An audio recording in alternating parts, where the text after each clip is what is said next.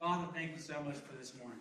Well, thank you that we get to meet as a family and just to, to worship you as a body, dear Father, and also to glean from your word here today.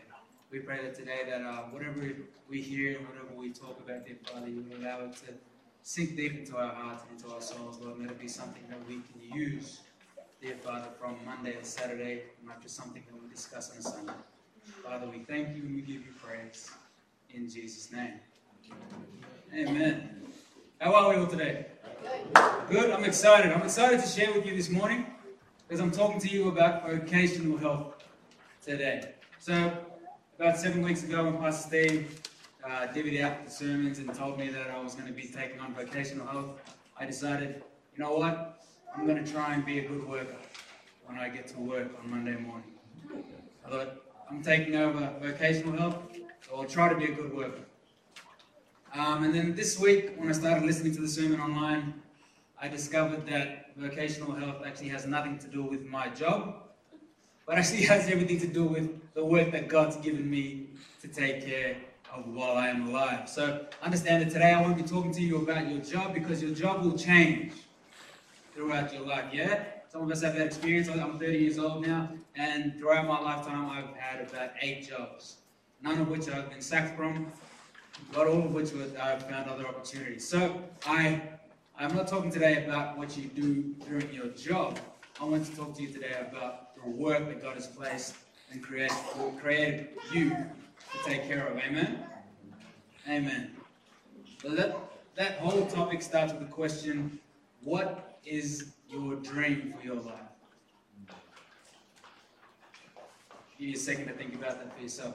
What is the dream that God has placed in your heart for your life?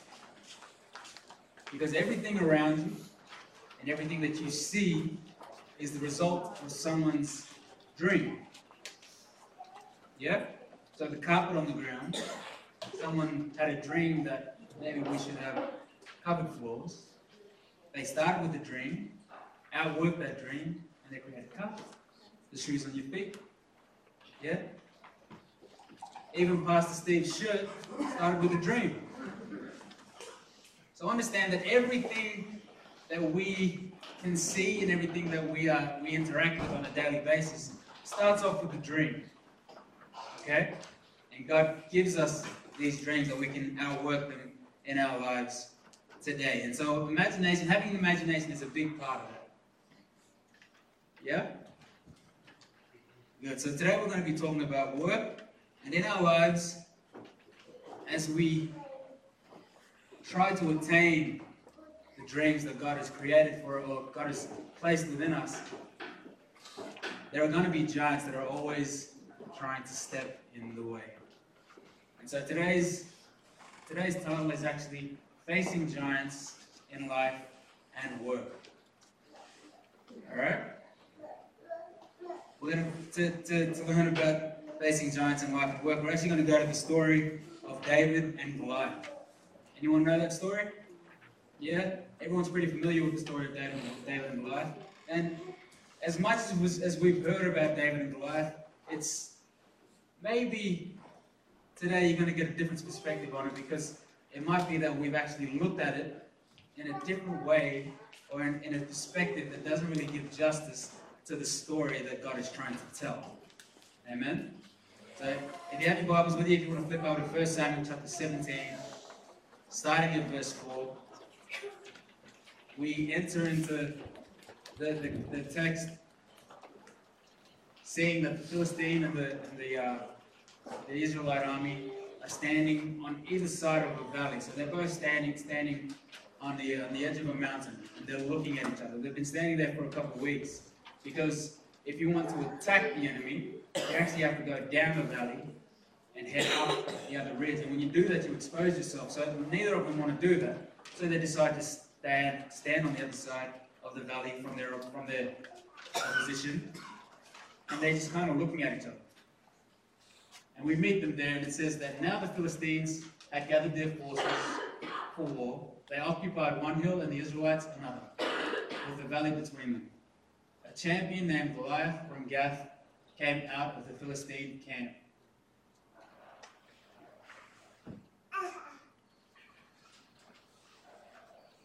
That doesn't want to work for me. Oh. He was a giant of a man, over nine feet tall, wearing a huge bronze helmet and a coat of bronze armor weighed, that weighed over 125 pounds. So that's just under 60 kilos. So that's, if you're going into war, I don't know why you would want to wear that, but it's just going to weigh me down. That's all I know. He also wore bronze leggings and, a, and slung a huge bronze javelin over his back. The iron spearhead alone weighed 15 pounds, and a soldier with a large shield always walked in front of Goliath. Now we've read that. In your mind's eye, just picture the giant. Don't look at me and picture the giant. I'm like, I'm barely six foot. But like, picture the giant. Yeah? He's in the valley. He comes out every day. Which one of you is going to walk down and fight him? Because I'm not. I'll tell you that now. so, in the picture, it's easy for us to see the giant as the stronger opponent and to see David, the young boy, the shepherd boy, who's never been in a battle, to see him as the guy who's the underdog. He's the guy that's lacking the, the experience of war. But if we look at it and we dissect it a bit, we'll actually find a different story. Now, David, what did he have in his hand when he went to fight Goliath? A sling. Now, a sling is actually a weapon of artillery that the ancient armies used to use alongside the archers. So when you had a battlefront or you had soldiers heading towards you, you wouldn't simply just run out and meet them. You would get your archers and your slingers in line, and they would be the first line of defense for you. Yeah? And it's been tested and it's been shown that the sling that David actually used with one of the stones that he picked up from the river Valley of Elah, which is where the battle was taking place, was very, which was very, very heavy and dense. When slung around the head by an experienced slinger and let go, has the same stopping force as a 45 So essentially, David's got a gun. yeah? Makes sense? So that's the stopping power of the sling that he has in his hand. And he's coming up against uh, a, a soldier who has primitive means of war. He's got a javelin, yes. He's got a shield. He's got a sword. But the only dilemma with that is that if he's going to use his sword, he actually needs David to be standing here. Is that right? If you're going to use your sword, you have to, that guy needs to be, or that person needs to be within a sword's length for you to actually be able to hit them, right? He has a javelin, and it's heavy. So the javelin isn't going to go as far as the rock that they were slinging. So technologically, David is advanced. He's got the stopping power of a 45 caliber bullet in his hands, and he's experienced. This kid is experienced. Yeah, so that's the first point. Now, with giantism, there's a there's a, a disease that's that's commonly found in those who suffer who suffer from the from the disease of giantism, and the condition is called acromegaly. Now, acromegaly is actually a tumor that grows. Oh, that's funny. Uh, on the pituitary gland in the brain, which produces the growth hormone that create that allows it to grow so big. Okay, and so this condition, this tumor, at times actually grows so large that it impedes on the optic nerve. And so you'll know guys like Andre the Giant, old wrestler. Yeah, giant dude. He actually suffered from acromegaly, and because of the tumor that grew in his brain, it impeded on his vision. And toward the end of his life, he actually had very impaired vision. Yeah, so it is a common thing for people who suffer from giantism to have acromegaly. So not only is David ahead of Goliath with his technology, Goliath is actually vision impaired. So he can't see very well. And the last point, which ought to be the only point that, we, that, that he really needs, is that David has the Spirit of the Lord in him. Now, this, is a, this has been the determining factor throughout all of history for the Israelites gaining control of territory and over other kingdoms. They have always had the Spirit of the Lord with them. And in, in times past, where the Spirit of the Lord has gone before, gone before them, they are always victorious. And when the Spirit of the Lord has not gone with them, they have always been defeated. So it is the number one determining factor as to whether or not the Israelites would win a war or a battle. Are we in agreement? So he's got the Spirit of the Lord, the giant is impeded, and his technology is far outweighs that of the giant. So he doesn't actually have to stand in front of the giant to fight him, he can stand far off. Okay? So as we if we take all of those those things into account, the odds are stacked in David's favor. They're stacked in David's favor because the enemy he lacks in these areas. So, in order to find, uh, in order to name some of the giants that we're going to be talking about today, we actually need to go back into chapter 16, where uh, the prophet Samuel, who was the prophet of the day, who Israel would listen to in order that they would be hearing from God. So they would listen to Samuel because he was the one who heard from God. Okay?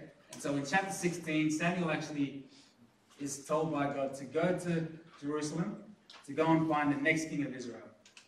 So he goes to the house of Jesse, Jesse says, Hey, what are you doing here? He says, Look, I'm looking for the next king of Israel. Where are your sons? Bring me your sons. He's like, Have you got a son?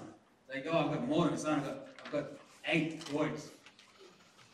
So, so you can take a pick. Which one do you want? So he brings the seven eldest before Jesse, of before Samuel, and he says to Samuel, oh, and Samuel says to him, Yep, the eldest one looks good, but he's not the king. And he looks at the next one, no, he's not the king. Looks at the next, no, he's not the king.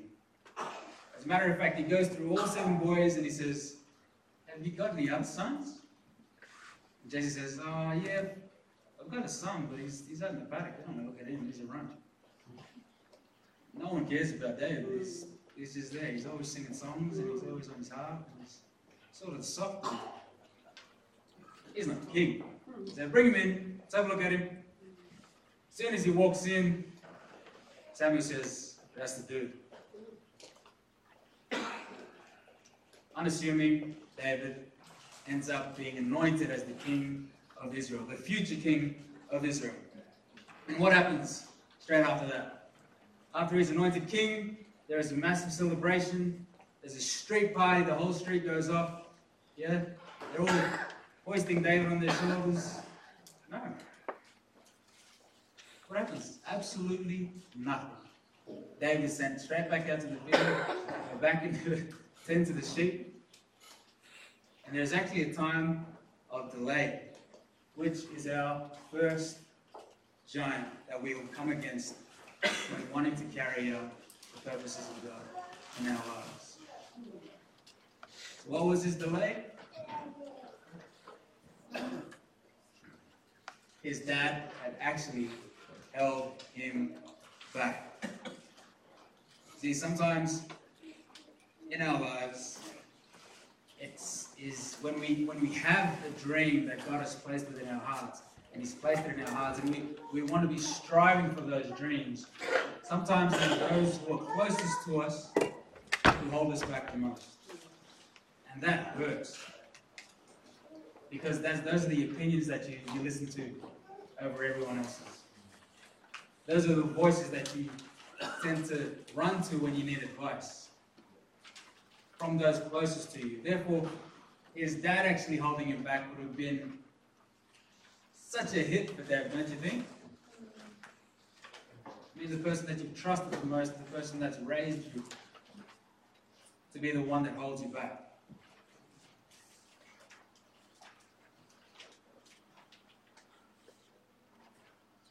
See, it's it's not, and it's not only because he wanted to hold him back just, just because. I mean, he had a good worker in David. He was out in the field doing the job that not a lot of people wanted to do. Not a lot, a lot of people wanted to be the ones taking care of the sheep. And so if he was going to lose David, he was going to lose the work, he'd have to find someone else to do that job. So he held him back. And see, that just shows that though God has a plan for your life, there are a lot of people who also have a plan for your life. Whether you know about it or not. So you've come to the realization that God wants you to do this certain thing.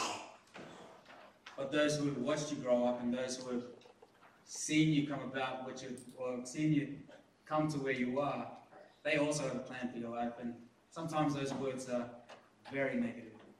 You're not going to go anywhere. You're not to do anything. You're not to be anything. You're no one. So we have, and God has plans for our lives, but sometimes a lot of people actually have a plan for your life. Gotta, that's why you got to be careful who you listen to, yeah?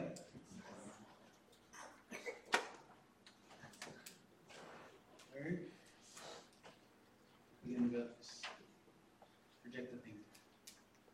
So 1 Samuel 17, 12 to 15 says, Now David was the youngest of Jesse's eight sons.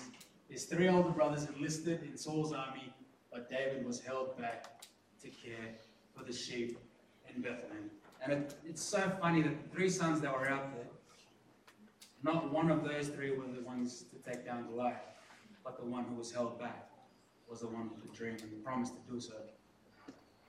Amen?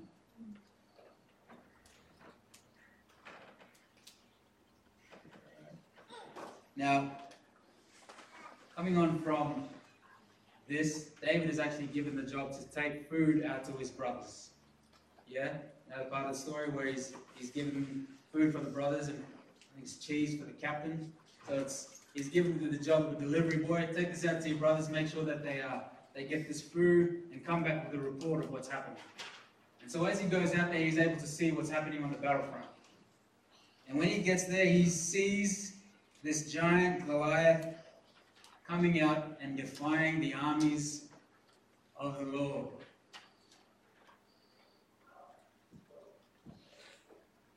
I'm trying to be patient. oh,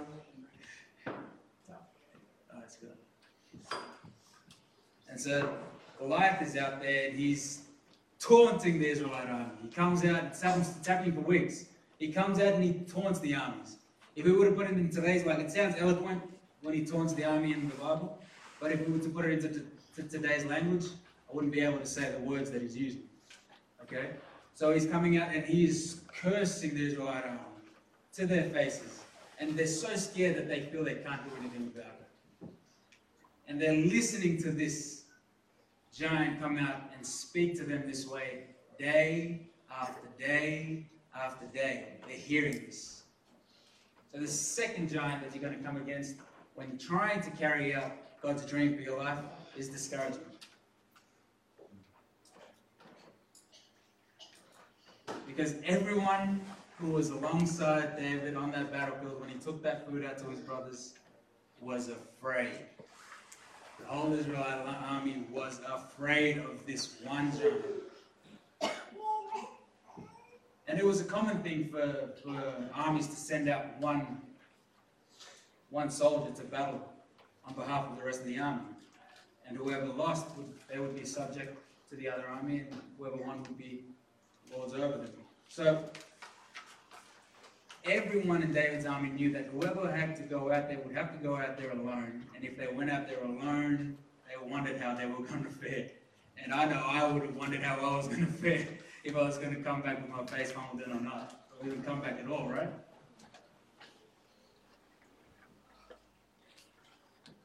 Now, in 1 Samuel 17, 8 to 11, it reads, Each day Goliath would stand and shout at the ranks of Israel's army, Why do you come out here and line up for battle? Choose one man to fight me. If he's able to kill me, we will become your subjects.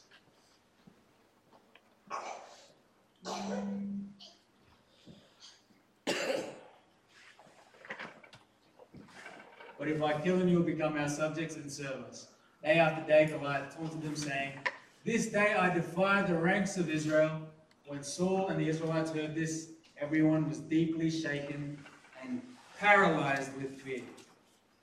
Paralyzed with fear. So they couldn't move. Like they did not want to advance on this man. And simply because he came out and said this time and time and time again, the army was discouraged. Now, bring that back to our own context. What are you hearing on a daily basis? What words of discouragement are you allowing to enter into your ears and actually affect you as a person? You can't do it. It's too big a task. That's impossible. You'll never get there. You're just not good enough. What words of discouragement are we allowing to make an impact on our hearts and the, maybe impede us from the calling that God has called us to? And I think we talked about this a little bit in the, our relational health week, being intentional about the people that you keep around you because negative talk is just so contagious, isn't it? Yeah, when you go to work and you hear people just whinging about your boss, isn't it just easy to just join them? Gossip is so contagious because it's just so easy to fall in trap. You know, because I've been part of it. I mean, it could be a beautiful day outside. You get around a group of people and it's too hot. All of a sudden it's too hot. And then the next day it's raining. And they're all dreary and they're all miserable because it's raining. And this is simply around the three or four people that start a conversation.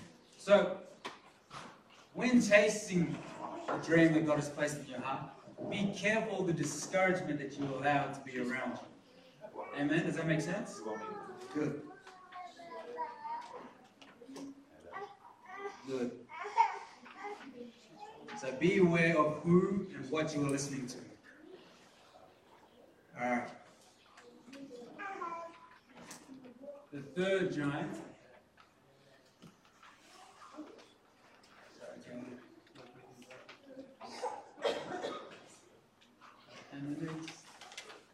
The third giant that we will come across when wanting to take, uh, wanting to obtain the dreams God has for our lives is the giant of disapproval. And we find in, in verse 26 to 29 of the story, keep me again, Caleb. His brother actually questioned his motives.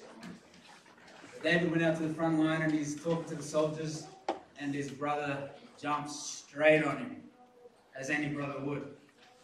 You have a brother or a sister, you know exactly what I'm talking about. And I want to see if you, if this conversation between these two brothers actually rings a bell in your mind or brings back some memories. We go to the verse, we read that David asked, he's talking to one of the soldiers there on the front line, and says, What's the reward for killing this Philistine and ending this disgraceful abuse? When David's older brother heard this, he burned with anger and David at David and said, why are you even here anyway? They told you to come. Does it sound like your brother? Actually, it sounds like me because I'm the oldest. yeah? So, and David's response to this is, what? Can I even ask a question? So sibling rivalry actually has an impact on whether or not David was going to actually end up fighting Goliath. Yeah? So he's out there, he's, he's just he's just curious. Yeah? I remember maybe I remember just being able to join the youth join the youth because I was of age. And because I was there, my brother thought it was alright for him to join the youth. But he was supposed to be in kids' church. Alright? He had to wait another year. And so when I see him walk into the youth on that Friday night, I'll blow him up. It's like, I waited this long to come to youth. What are you doing here? You got another year to wait. Come back to kids' church. He said, no, no, mom said I could come. No, well, I'm going to have an argument with mom after church. That's not right. I had to wait to go to you. Sibling rivalry. It's, it, it happens in just about every family. And that was going to be something that impeded or tried to impede David from carrying out the dream. And the dream is that he's going to take down this giant. All good? Now, sometimes it's your own family who don't want you to, to, achieve, to achieve your dream. Because sometimes sibling rivalry actually creates resentment. Yeah? And I've, there's stories of, I think everyone has an experience of some family member somewhere. There was you know, some word said, some competition, and it just caused resentment in the family. And that's never a good place to be when you have family, yeah?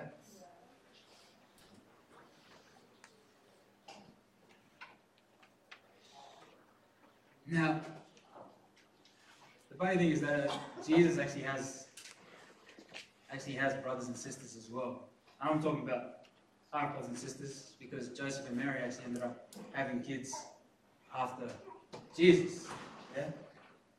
But the funny thing is that none of them actually came to a realization or gave their lives to God until after Jesus actually came back and resurrected from the dead. Which is pretty hard to, to argue with because when you watch your brother die on the cross and then three days later you see him walk into your house and he starts talking to you, that's going to change your mind.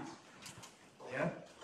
Of course. But can you imagine, like you have to give the brothers sisters grace, because can you imagine having to grow up with Jesus? Mr. Perfect.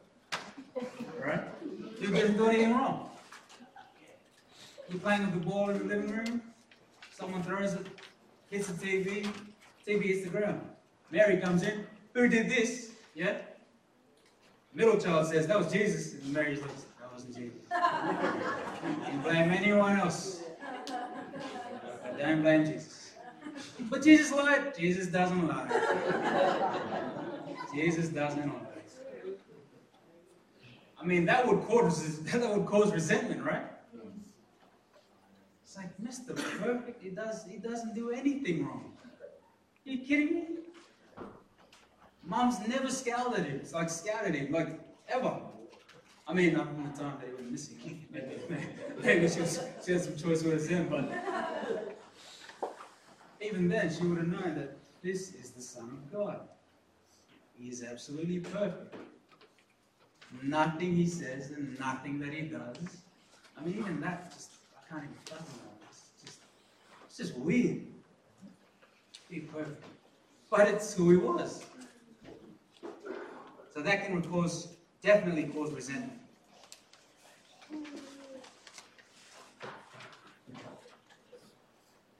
Going back to your dreams. The dreams that God gives you to dream are always big dreams because we serve a small God. No. They're big dreams because we serve a big God. Amen? Therefore, a way that you can actually test whether or not a dream is from God is that the dream will not work unless God does something about it. You will not be able to achieve the dream that God has placed in your heart if God doesn't break you out. So if it's something that you can do in your own strength, that you know you can kind of just work through and you know chip it away, chip away at it slowly, and then it'll all of a sudden come to fruition, it's too small. It needs to be a dream that God has to actually show up in the situation. And then you know, okay, well maybe this is the dream that God's calling me toward. Amen? The other thing that you need to know, or that you need to make up your mind over, is that God's approval of you matters more than anyone else's disapproval. You actually have to settle that in your heart. Because a lot of us can sometimes be walking around day to day with the disapproval of other people just allowing that to sit in us and allowing it to hold us back because disapproval of other people it's in other words, the other name for it is rejection. No one, no one here enjoys being rejected. I know I don't. In fact, I'll actually sometimes maybe try to manipulate certain circumstances so that I can achieve acceptance. You ever find yourself doing that sometimes? Anything to avoid rejection because I can't handle rejection. Here's the thing when you're achieving or when you're wanting to achieve God's dream for your life, you are going to come up against rejection. People will always disapprove of something that God has placed, has, has given you a dream for. Because it's not the norm of our society to, to give all glory to God. It's not the norm anymore. It hasn't been norm for a long time. Amen? Eventually, David asks, asks the, uh, some of the soldiers, What's the reward for killing Goliath? Anyone remember the three rewards? So the first reward was great wealth. It's going to give you some money. Yay. Second reward is going to give you one of his daughters as a, as a wife. Mean, that's alright, but I think the third one was the best. He said that you would live the rest of your life exempt from taxes. And for me, that's the one that you want to go for. that's enough to go and fight Goliath. Okay? Because if we're exempt from taxes, we might actually all be rich people here. Okay? So he's given the rewards. But it's in the rewards that we will find the fourth giant that we might face, and that is doubt. Because the rewards come from the king, and the king is the expert. And the expert had doubted David's ability. Now Saul, as we know, he's, a, he's, he's been a king for a, long, for a while now, and he's been through battle. He's, he's grown up, and he's, he's lived out his kingship as a king who goes to battle. He goes to war. So here, David is the, oh, Saul is the expert, sorry. And Saul looks at David and he just says, no. No. You seen this bloke? You seen Goliath? He says, no, you're not going to go out there and fight him. In chapter 17, verse 32 to 33, we read, David says, Don't you worry about a thing, king. He's confident. So I got this guy. Trust me. You see, sometimes confidence in God comes off as cockiness to other people. Yeah? When you have a confidence in God and what He can do and what, he's, what you've seen Him do in your life, based on your experience, and you actually speak that out, people will look at you and say, Look at this guy. He's crazy. Look at you and look at him.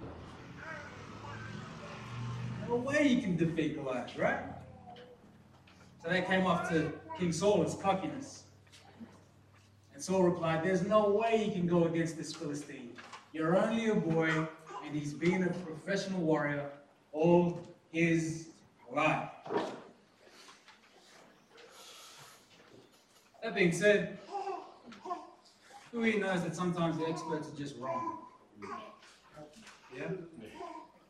Some of you come up against a diagnosis, and they told you you have a time, or you've heard of a story where someone has a time, and they were proven wrong because God came through. How many of you have been in a situation, yeah, where the experts said that there's no hope, and God pro- proved Himself faithful and decided that He was going to come through for you again? But sometimes the experts are just wrong. They're very wrong. You know, I'm brought back to a story of knows the name Richard Dawkins? There's a famous, famous atheist. The guy goes around the world. He's written a few books. Yeah, he's written a few books. And um, a couple of years ago, he was on Q and A, and he was talking with. It was, it was a big, it was a big God debate, and um, one of his sort of the, the hinging point of his book was the fact that everything comes from nothing, and the whole topic of the conversation that night was him trying to define nothing. As if nothing needed definition. Because in my dictionary, nothing means nothing. And so this whole hour debate was based around the topic that some, oh, nothing actually means something. But I thought something would mean that there's something, and you wouldn't call it nothing. But he calls it nothing.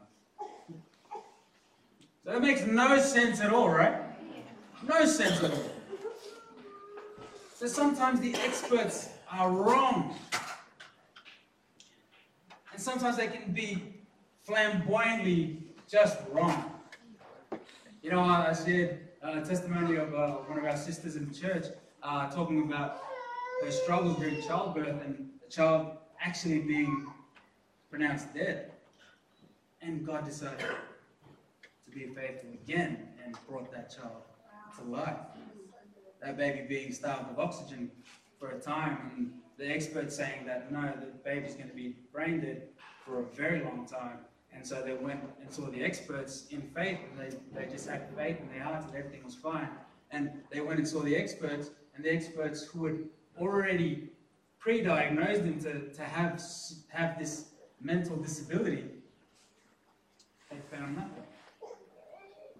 Sometimes the experts are very wrong.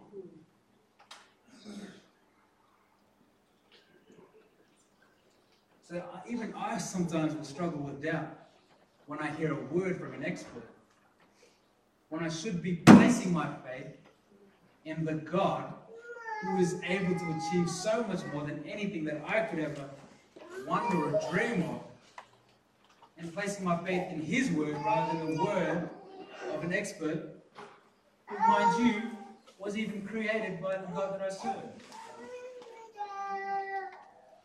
So the experts are very often wrong. Amen?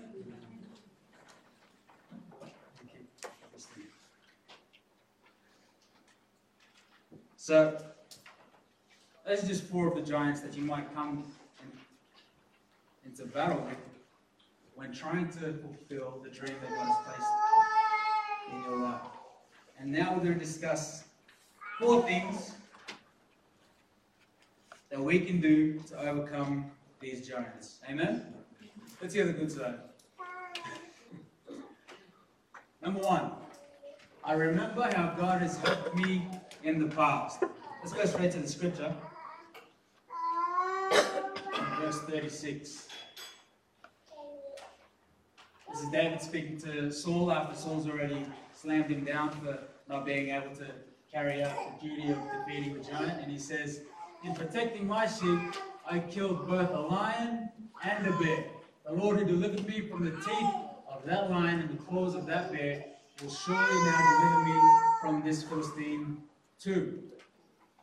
So he went back to his experience. This is what David did.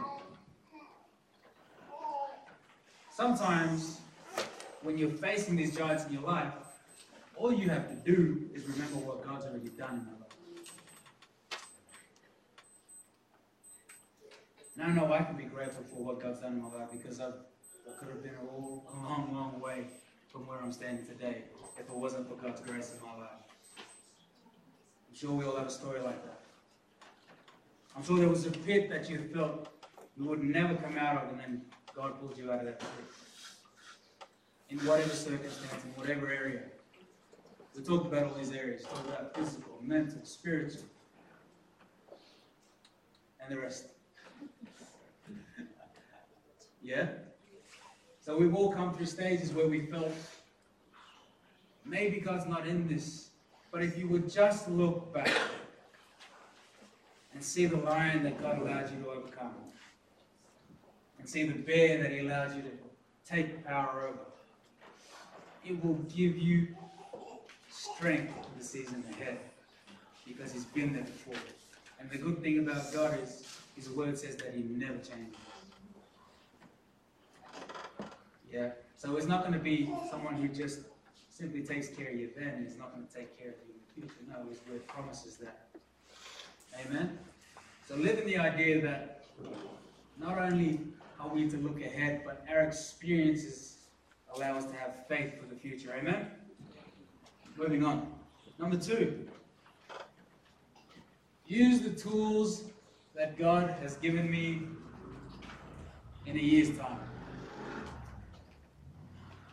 No. Use the tools that God's given me now.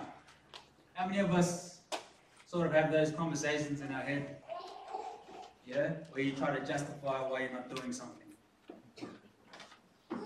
Oh, yeah, I could go for a run, but I need a gym membership. No. You need some runners which are sitting there and haven't been used for the last six months. And you already have those two. Yeah? Or I could tithe, but I want to get my finances in order. It works the other way around. You tithe and your finances come in off. Oh, yeah, I could catch up with that person for coffee, but I don't feel like we have enough of a relationship to be able to do something like that. No, have a coffee is how you build a relationship. Use the tools that you have in your hands now. Yeah? Don't wait for the boat to come in. Jump into the water, swim out to the boat, because otherwise you will be waiting a very long time for that boat to come in. Take a step today. If there's a dream of God's placed in your heart, take an intentional step today. Go for that run. Go for the walk. Yeah? Have a look at your finances.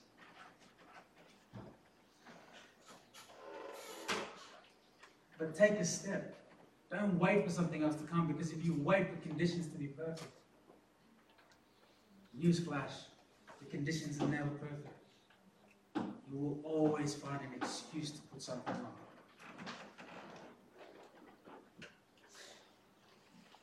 Then Saul dressed David in his own armor, but David said, I cannot go out in these because I'm not used to them. So he took them. Instead, he chose five smooth stones and his sling. David knew that he didn't have to go to the king to use the king's armor because the king's armor wouldn't work for him. But he knew how to use a sling. He was an expert with sling. Yeah? We talked about it just at the beginning. The sling in the hands of the right person is very deadly. Stopping a giant. So use what's in your hands. Don't wait till you're able to come to the front and share the word. No, you can give a handshake at the door. Use what you have.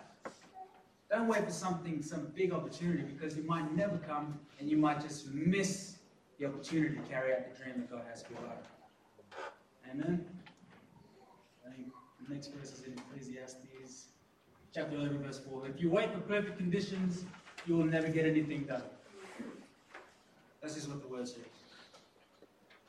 Because perfect conditions, they don't really exist. But you can always take a step to strive toward what God has called you to do. Amen? Amen. Number three. Ignore the dream busters. You see, when David was actually uh, given permission to go and fight Goliath by King Saul, um, the, the king and all his troop, they got around and prayed for him in a huddle. And they put their hands on his head and they anointed him as the sole defender of Israel for that day. No? That's not what happened. What happened? He wasn't encouraged. The king didn't tell him good luck. No one even patted him on the back. Hey, good on you, buddy. Don't take care of him. You went, you walked past the front line of the Israelite army, army, and no one said a word to him. No one encouraged him. Sometimes, when you're going to be chasing the dream that God has for your life, no one will encourage you. But what does David do? First Samuel, chapter 30, verse 6. When others were speaking against him, David encouraged himself in the Lord. When you're looking for encouragement, being around people who are encouraging, that's awesome. But sometimes those people aren't always going to be to encourage you. The one thing that will always be there is the opportunity to encourage yourself in the Lord. So David knew that. And I'm not talking about just positive thinking. I'm not saying that it's bad, but positive thinking will only, it's, it's not going to get you very far because the, the, and positive thinking, although it is good because the alternative is negative thinking, think positively. But simply, the sun will come out tomorrow, that's not going to help you when you're going through deep, deep trials and tribulation. But encouraging yourself in the Word and in your relationship with God, leaving yourself, creating a bedrock for your faith to sit on, that is what holds you strong in the face of, of adver- adversity. Adversity? Adversity. A strong faith is built when we encourage ourselves in the Word. Get to know the Word because the Word is always true and the Word is always encouraging. You are never discouraged if you go to the Word. So go to the Word. Amen?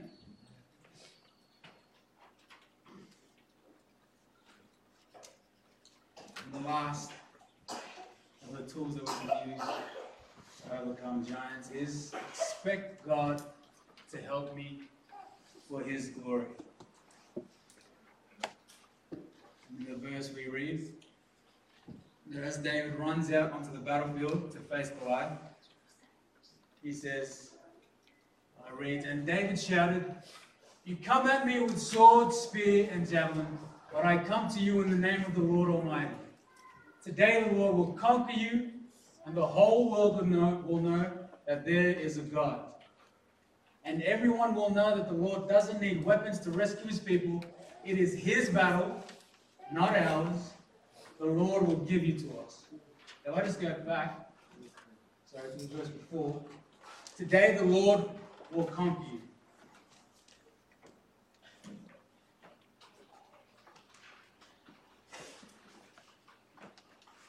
You actually have to expect that God's going to do something in your life. And the way that you live, whether or not you expect God to do something, that's exactly what's going to happen. If you're not expecting God to do anything in your relationships, don't expect anything to change in your relationships. If you're not expecting God to do something in your finances, then don't be surprised when nothing happens in your finances. Be expectant for God to move. David was expecting God to conquer Goliath for and with him. He didn't go in there simply just with a big hurrah, just ready with a stone in hand. No, he came expecting. Like, Lord, we've done this before. I've killed the lion, I've killed the bear, and I will kill this beast of man. Expecting God to meet him. Expecting God to administer his power unto him that he might be able to sling that stone like he's never slung a stone in his life.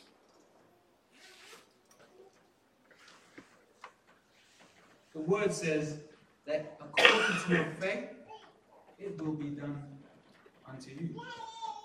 So if you don't actually expect anything, don't be surprised when nothing happens. So what I'm actually trying to say is expect God to move in your workplace. Expect God to move in your relationships. Expect God to come through in your finances. Because if you don't expect it, then don't be surprised that nothing happens.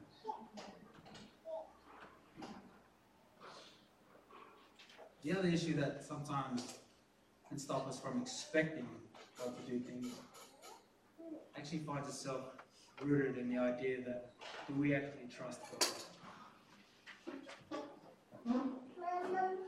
Yeah? Do you actually trust the word that God has? That He's placed before us to, to take take note of and to live as part of our lives. Because if we do trust God, then an expectation of God moving that's just, that comes hand in hand. But sometimes we don't expect God to do anything because we don't really trust God, do we? Because if, if you don't trust God, and you don't expect God to do anything, then you're not surprised and you're not made upset because He didn't do anything because nothing equals nothing equals nothing. Sometimes we're just scared to make ourselves vulnerable, to trust God enough that He might actually do something. But that's faith. It's what we talk about all the time. Having faith that we trust in God, we know that He comes through and He has come through in the past.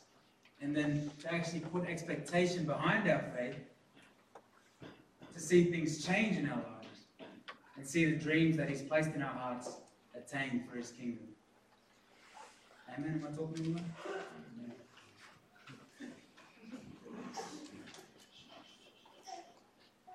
You see, a dream will scare you. A dream will scare you.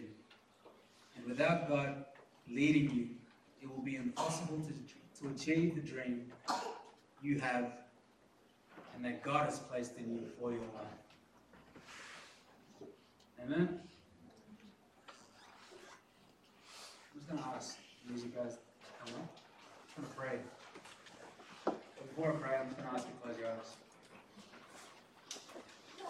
Not because there's something super holy about closing your eyes, but I just don't want you to be distracted by other people.